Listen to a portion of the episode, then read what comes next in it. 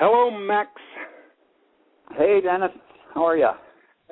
Oh, I'm do I'm doing just fine. Uh, I'm. Uh, so, thank you so much for joining us today. Thank you for giving me another shot.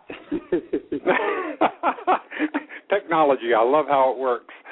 You know, when we were, uh, I was talking to Melissa, my wife, uh, before uh, before our conversation, and we were, t- and she was talking about. She said, you know, Wojo when you were playing this character Wojo on Barney Miller, and this was such a cutting edge show because they were going through gay rights and women's rights and and the environment and Agent Orange, and she said she asked me, she said, I wonder if all the things that the writers went through and all the things that Wojo went through had any impact on your consciousness and all the activism that you did afterward. Can can you can you share anything about that? Um, yeah, you know what though, so that I don't forget, I wanted to send a shout out to uh, Denise Rangel, who I just know is a is a, is a great um, fan of the show in the best oh. sense of the word. So if I could just do you that bet. so that I don't forget. So, so hey Denise. Um, Thanks, I, Max. I, all right, all right. Well, go. All right. So go on now. Tell me, tell me about the uh, about that, and then we're going to go on to uh, to talk about LAP and, and, and all the dialogue and everything that, that you're creating. Right. Okay. Well, I first of all, I think uh, in the, the sort of the larger piece of that is that all of the characters were a combination of an aspect of Danny Arnold's personality. Danny created the show, um, you know, wrote all the episodes for the first three years. He maybe didn't do the first pass on it, but he did the final pass on it, and um, was really responsible for um, the show, the level of writing, the uh, the ensemble way that we all work together, you know. So, but the other half of that is that the characters were all also um, uh, uh, uh, had a piece of us, and that was yeah. Danny's insight. Um, some of the later characters, like Steve Landesberg, Dietrich, and Ron Carey's, uh, um, you know, Levitt, were actually, yeah. you know, there. He really he knew he wanted to bring them into the show on a regular basis, so he created a character that really worked for them. But oh. um, in my case, I think the original uh, character that was in the first pilot that didn't get picked up. And when I met Danny, he told me I had a guy uh, playing this part. He's doing a play in New York. I, I can't um, I can't get him. I wish I could. uh, and you're really not like him, but if you want to go ahead and read, okay. And then when I left the room, the last thing he said was, "You showed me there's a different way to do it." And it was Ah. it had a different name, Kaczynski, and it was um, you know, much more of a black and white, totally black and white um, guy, you know, through and through on every level. Everything yeah. And um, you know, I found in approaching it and how I could sort of make my peace with playing and stuff that that that there was that surface level, and then underneath it, you know, underneath every bully is a shy person. Underneath yeah. every cynic is a romantic, that kind of thing. So um, I think that. Uh, uh, so for all of our characters, we kind of evolved in ways that had to do with stuff that was really going on with them, us. Now, I was more of a uh, San Francisco transplant. I'd spent a little bit of time in New York, but I mainly came down from San Francisco. I'd kind of sidestepped into into acting because there was a stage play of the uh, One Flew Over the Cuckoo's Nest yeah. uh, that had opened there, and they were looking for understudies because suddenly they had a bit of a hit on their hands. And I went down and read just because it was raining and I didn't want to go to rugby practice. You know, I I really hadn't done any act, but I'd taken a course when I was getting my MBA. Uh, I took a course in the theater department just to take something out of the business school. You know, it was really a set of uh, kind of drift in design circumstances. So, but uh, but you know, uh, wound uh, the, the occupation of Alcatraz was going on at that time. The American Indian movement, which was a part of the larger movement that was the civil rights movement, was going on. Uh, when I did the play in New York, the Wounded Knee occupation was taking place. But I was when I if I came into Barney Miller, I was more of a long-haired, barefoot, motorcycle riding. Um, I don't know if I really qualified as a hippie because I got out there too late. You know, I got out to San Francisco in 1969. But I mean, I was certainly more of that than anyone else in the cast, and more, um, uh, more of a tendency to uh, sort of bring that kind of sensibility in. Not that uh, everybody else didn't have a. All, all of the people in the show were, you know, have, have thought about the world uh, and were aware of the world they were living in. Uh, contrary, maybe to some actors or people in any realm that are only thinking about themselves. You know, everybody had pretty conscious. Steve might have. Uh, Steve Landesberg brought it out in his stand-up comedy. You know, uh, so I'm not. Yep. I'm not trying to place myself as as more concerned or more involved or anything, but I think in terms of um, some of the issues that we got into dealing with, it became, um, you know, a, a neat kind of thing that they, you know, when Danny realized the there was no um, evacuation plan for New York. He said, "We got to do a show about this." So he had Wojo discover there was no evacuation plan plan for New York. You know, wow. because the kind of guy who could get upset about this and say we need to do something, whereas most people tended to think, yeah, that's bad, but we got this to deal with and that to deal with, and you know it'll get you know that that more um, passive uh, response. So you know, um, same with Wojo's kind of uh, homophobia and that sort of thing. So I don't know that it um, it gave me a chance to be involved as an artist uh, and find the yeah. humor in issues that uh, do tend to be, you know, issues tend to get be about polarization, and sometimes yeah. the truth gets lost as people go picking sides when everybody does Precise. have a perspective. so um, I love that because that that's what that's where I want to bring us up to today. In in 2011, I want you to would you please talk about LAP and and and and I love your idea of your quest to create the context for dialogue rather than debate. Can you please talk about that and uh, give me some some context there and and how you're applying it and and what's going on in the mind and soul of Max Gail? Sure, I, I, I'd love to, and uh, let me say that I, I do think that was one of the things that was, uh, you know, the people who did uh, love Barney Miller, because lots of people never saw it, of course, and you know, or sure, or watched something else. But I think there were people who did see that. while there are ways that people kind of come down on opposite sides of an issue, there, there, humanity is really a circle, and we are all related.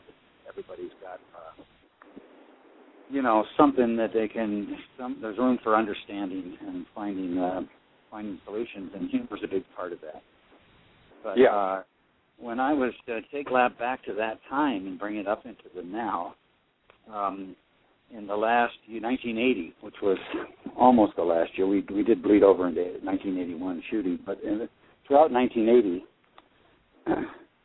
home uh, portable video had just uh, appeared uh, in the world, and uh, so um, I felt there was a way. The three-quarter inch tapes were the big deal for local news. You know, our remote cameras. There was no satellite feed or anything like that going on, but uh, yeah. at least it wasn't. The only TV cameras were these big pedestal cams uh, that cost a lot of money.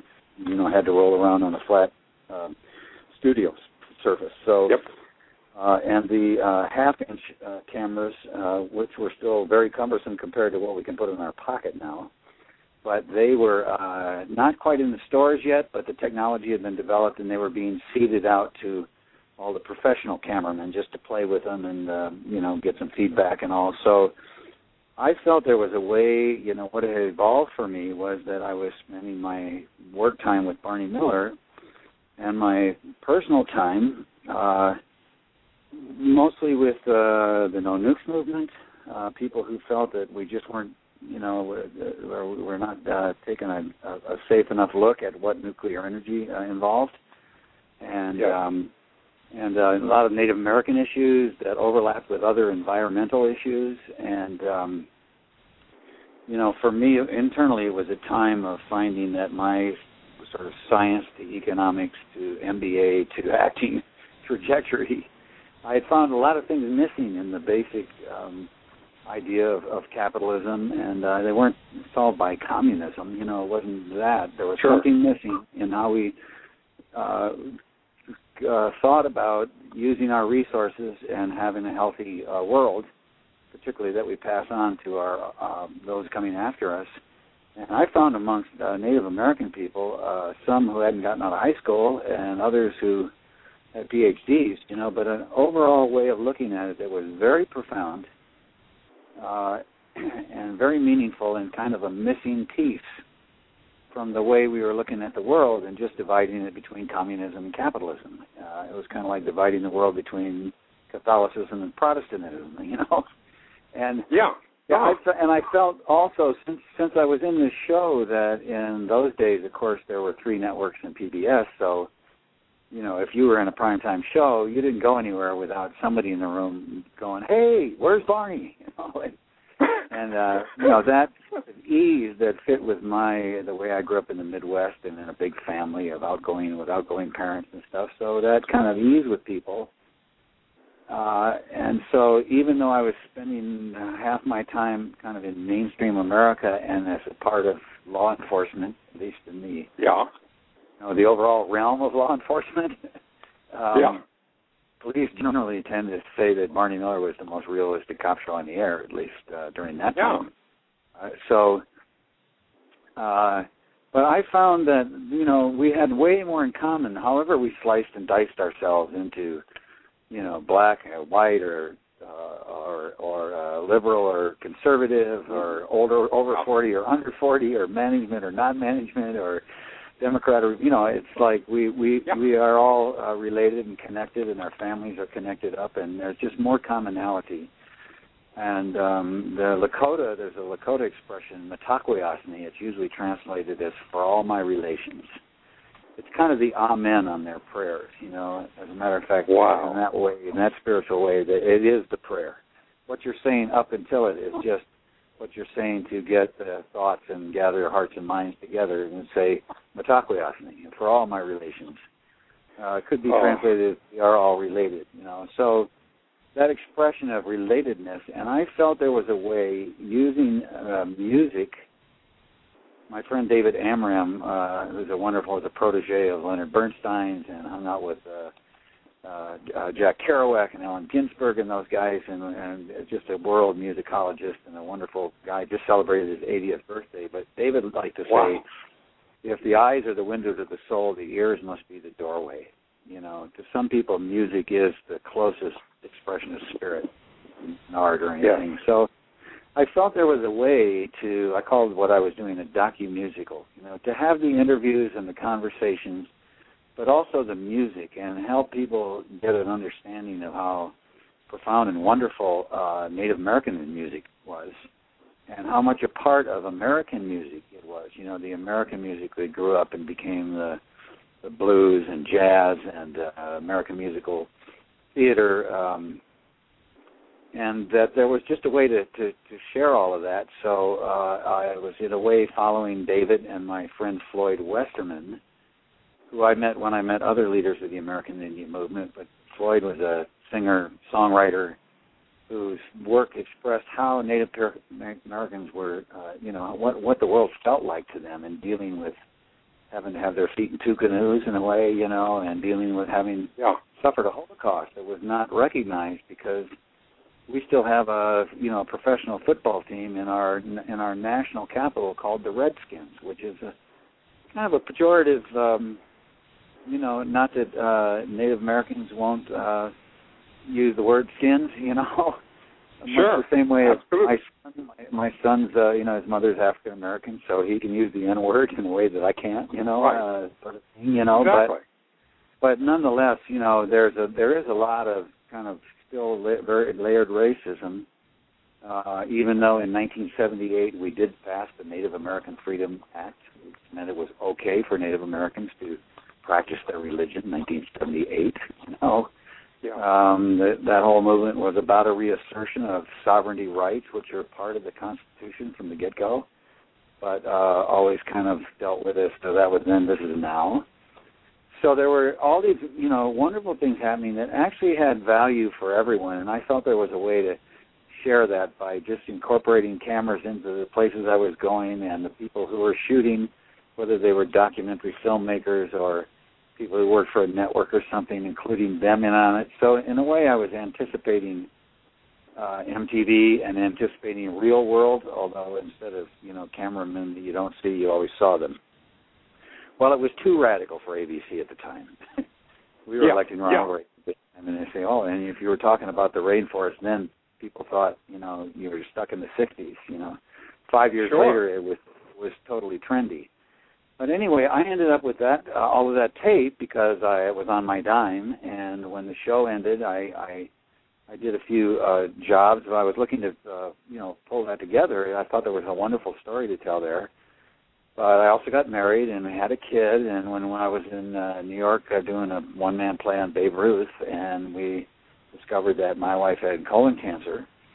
Uh, oh, which, uh, you know, she, she stayed alive for a couple of years, and then I was a single mom for a few years, and all of that stuff and my own music, uh, you know, songwriting, every, all that was put on the back burner as uh, you know the creation handed me um, a next, uh, you know, graduate to the next level of things to think about, and uh, yeah. Uh, so you know, but finally, time came around in the uh, early '90s. I was thinking, boy, that stuff I I could never let go of it.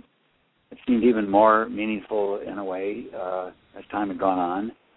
Uh, the CD-ROM was the uh, big new deal. The people who had computers were buying up every CD-ROM that anybody would make. I thought, gee, that'll really help because uh, I can put people can listen to the whole song or they can listen to the whole interview you know, there's a lot of a lot more depth, background, and stuff than to try to reduce this to a, a linear one-hour documentary. And um, yeah. so as I explored that, I learned that that platform was going to, you know, have a maybe another year, and something else was coming. And somebody showed me something that was still it was developed by college students in Illinois called Mosaic. About a year and a half later, it became the Netscape browser, and so that was the first browser that let people move around on the World Wide Web easily. The web existed, but it was still, you know, uh, difficult. You had to put in long addresses and stuff. Sure. And this, uh, the browser that once Netscape came out with their browser, Microsoft went, "Holy moly! We we thought the internet was going to be nothing." And they came out with their browser, and of course now we have Firefox and Safari and all these browsers. But that really opened the gates, and I felt yeah. like when I saw that, my thought was, you could connect Sesame Street and Head Start. You know, you could connect the on the ground, uh, well, the on air broadcast realm, uh, uh, which Sesame Street had emerged in the late '60s, I believe, or early '70s, and then uh, Head Start was certainly something uh, came out of the um, Great Society. You know, it was one of the great and lasting, shamefully underfunded, but still lasting programs. Well, it sure. might get cut now, but to provide nutrition for poor kids who were showing up at school without having had breakfast. Yeah. And uh it, it's done a lot of good. You know, they say, well, it's not lasting good, but that's because once they hit like third grade, then they don't get that breakfast anymore. You know. Mm-hmm. Uh, anyway, how to connect up things that were, you know, going out on air with the stuff that's happening in communities and on the ground and in neighborhoods and and uh and it evolved into you know how to link up where uh, business and government and not-for-profits on the local level all the way up to the national and international level all have a lot in common. Everything they're doing is sort of overlapping. It all depends on each other because that's the nature of community.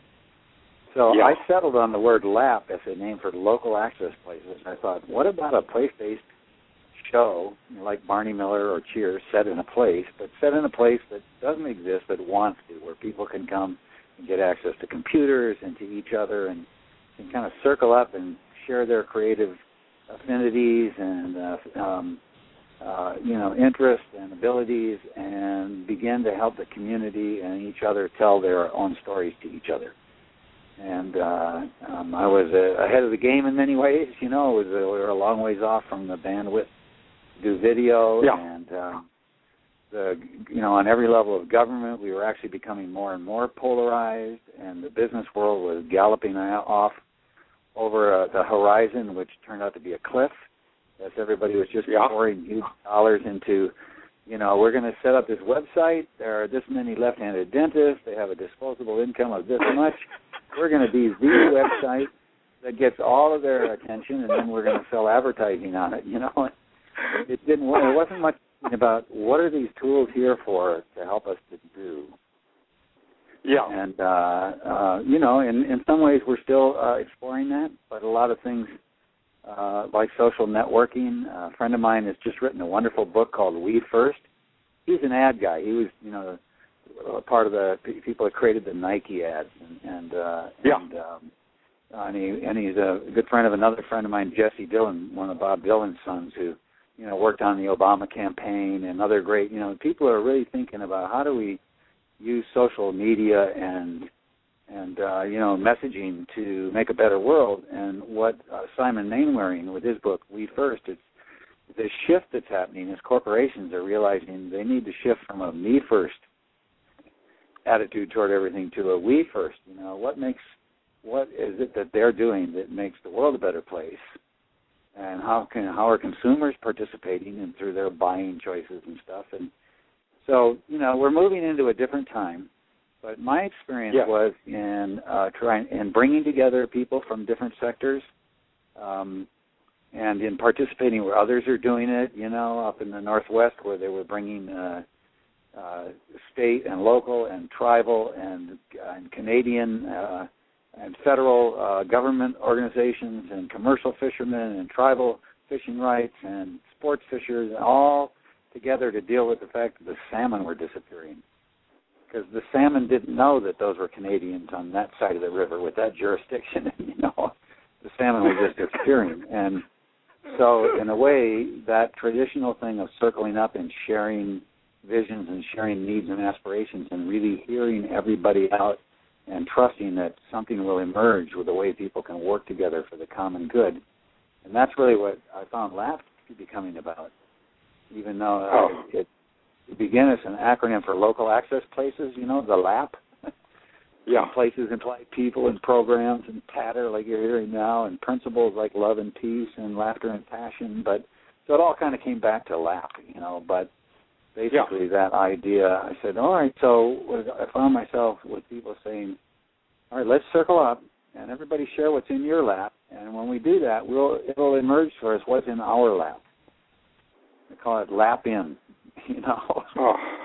and uh, running lap.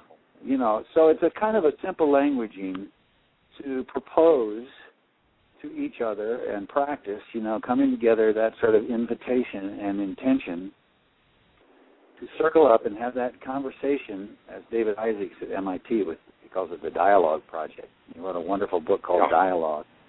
He said, um, you know, a conversation with a center rather than sides, uh, the art of yeah. thinking together. And I'm going to shut up and let you ask me a question. I'm just going to end this this riff I put out about lap and lap in and running laps. Is that he he um, he said in the uh, uh, uh, introduction to his book, he talked about dialogue through by the word or through the word, and that original Greek, the meaning of the word Greek logos, in its oldest meaning, had a had a expression of a kind of gathering up, and uh, with uh, the image I like is like you're gathering up an armful of wheat out of a field of wheat. You know, a gathering in the sense that all things are connected so he said, if if you wonder what does that mean, you know that that um, expression in the beginning was the word. Yeah. Um, uh, is uh, is um, that uh, the word would be? He said, I can think if you wonder what the word would be, it would be relationship. In the beginning was relationship, and when I read that, I thought, wow, all this division between Native American and, and, and European and the roots of it, you know. But you go back not all that far in the time the time we've been here and the time life has existed, you know, and you see that there's really a commonality there that it is about relationship, you know, and if we if we don't understand our relationship, then our connections are sort of meaningless. They can only be used to divide us. So that's my that's what my Jones is these days. You know, is God, that's is, terrific. Is uh, proposing you know, that uh, kind of an invitation to open heart and open mind. And Max, what I love about what you're doing is that you can take it from a micro level and what's going on there and apply it because it's in the community where we're all one. And then you can apply it on the macro level. It's absolutely translatable. Well, I love that you say that. I would say, um, you know, I can in every way that I uh, can, but also uh, it's more like we can. I mean, I can't alone. You know, that idea that you have the spokesman or the Thank president, you. somebody says it. You know, we are all in this together, You know, all of yeah. our laps do overlap. I mean, for one thing, our laps each go out to at least the environment around us in the world we're handing on to our kids. So, and their kids, you know, and our grandchildren and theirs. So, uh, our laps do overlap. We we just need to have a process where we discover it instead of define our our boundaries and our barriers as if those are limitations. And and um, uh, you know, not that debate doesn't have its place. it does. Yeah. You know? But um, uh, you know, it's it's we we default to debate on every issue. You know, are you for evolution or against it? Well, that evolution is an evolving concept. You know, I mean, what do you really mean by that? You know, science or religion? Well, there really is not a line between science and religion. They are two ways of looking at the world, you know, but they overlap. They're both part of creation. They both are uh, you know, emerge, you know, as part of the, the mind of mankind, which is a part of the mind of the universe. I mean, we, we, you know, if we use those words to separate and and and, and hold on to narrow meanings to kind of make somebody else wrong, so we can feel more right, uh, then of course we just stay right there.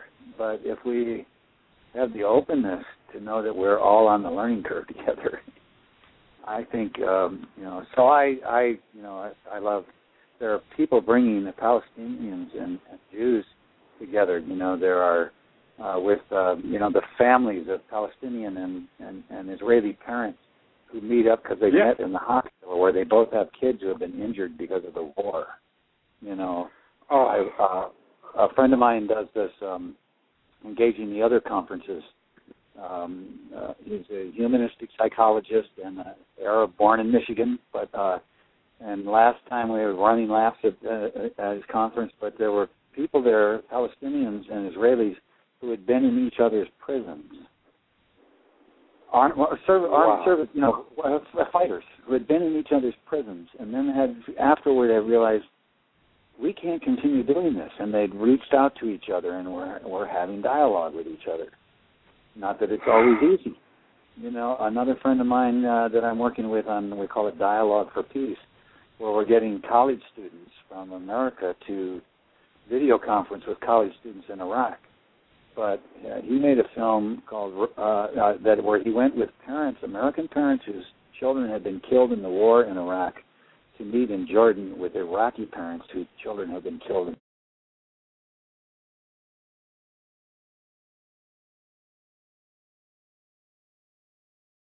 In what I love about it is that it's going past the hierarchy, the, the the artificial hierarchy of what we think is you know quote unquote reality in the business world and all that, and we're going to the underpinnings where the human beings live.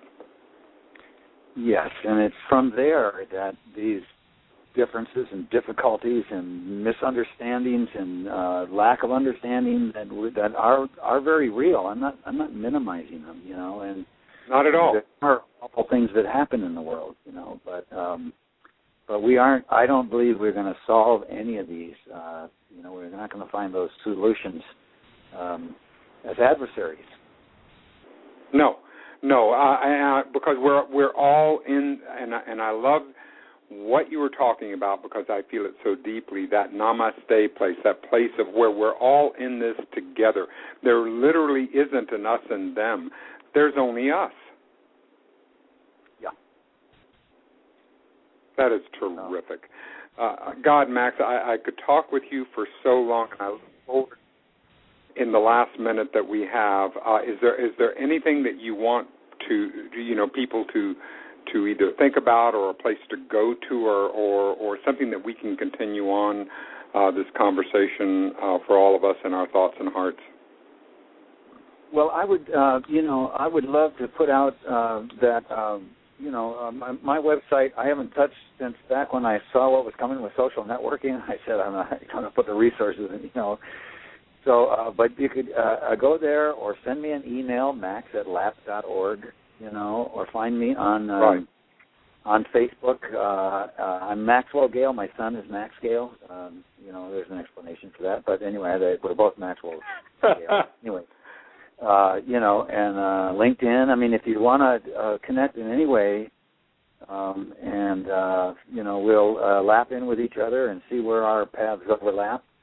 And uh, right. I also want to say that uh, although um, I was very exasperated that I blew it last week, it was really wonderful listening to you uh, cover for uh, for a half an hour and share yourself and honor uh, your listeners who had tuned in. You know, and I thought it was a wonderful. Um, uh, monologue, and uh, thank you for not, uh, you know, wiping the floor with me for for blowing it technologically. But um, you know, uh, it is my it, it is deeply my pleasure.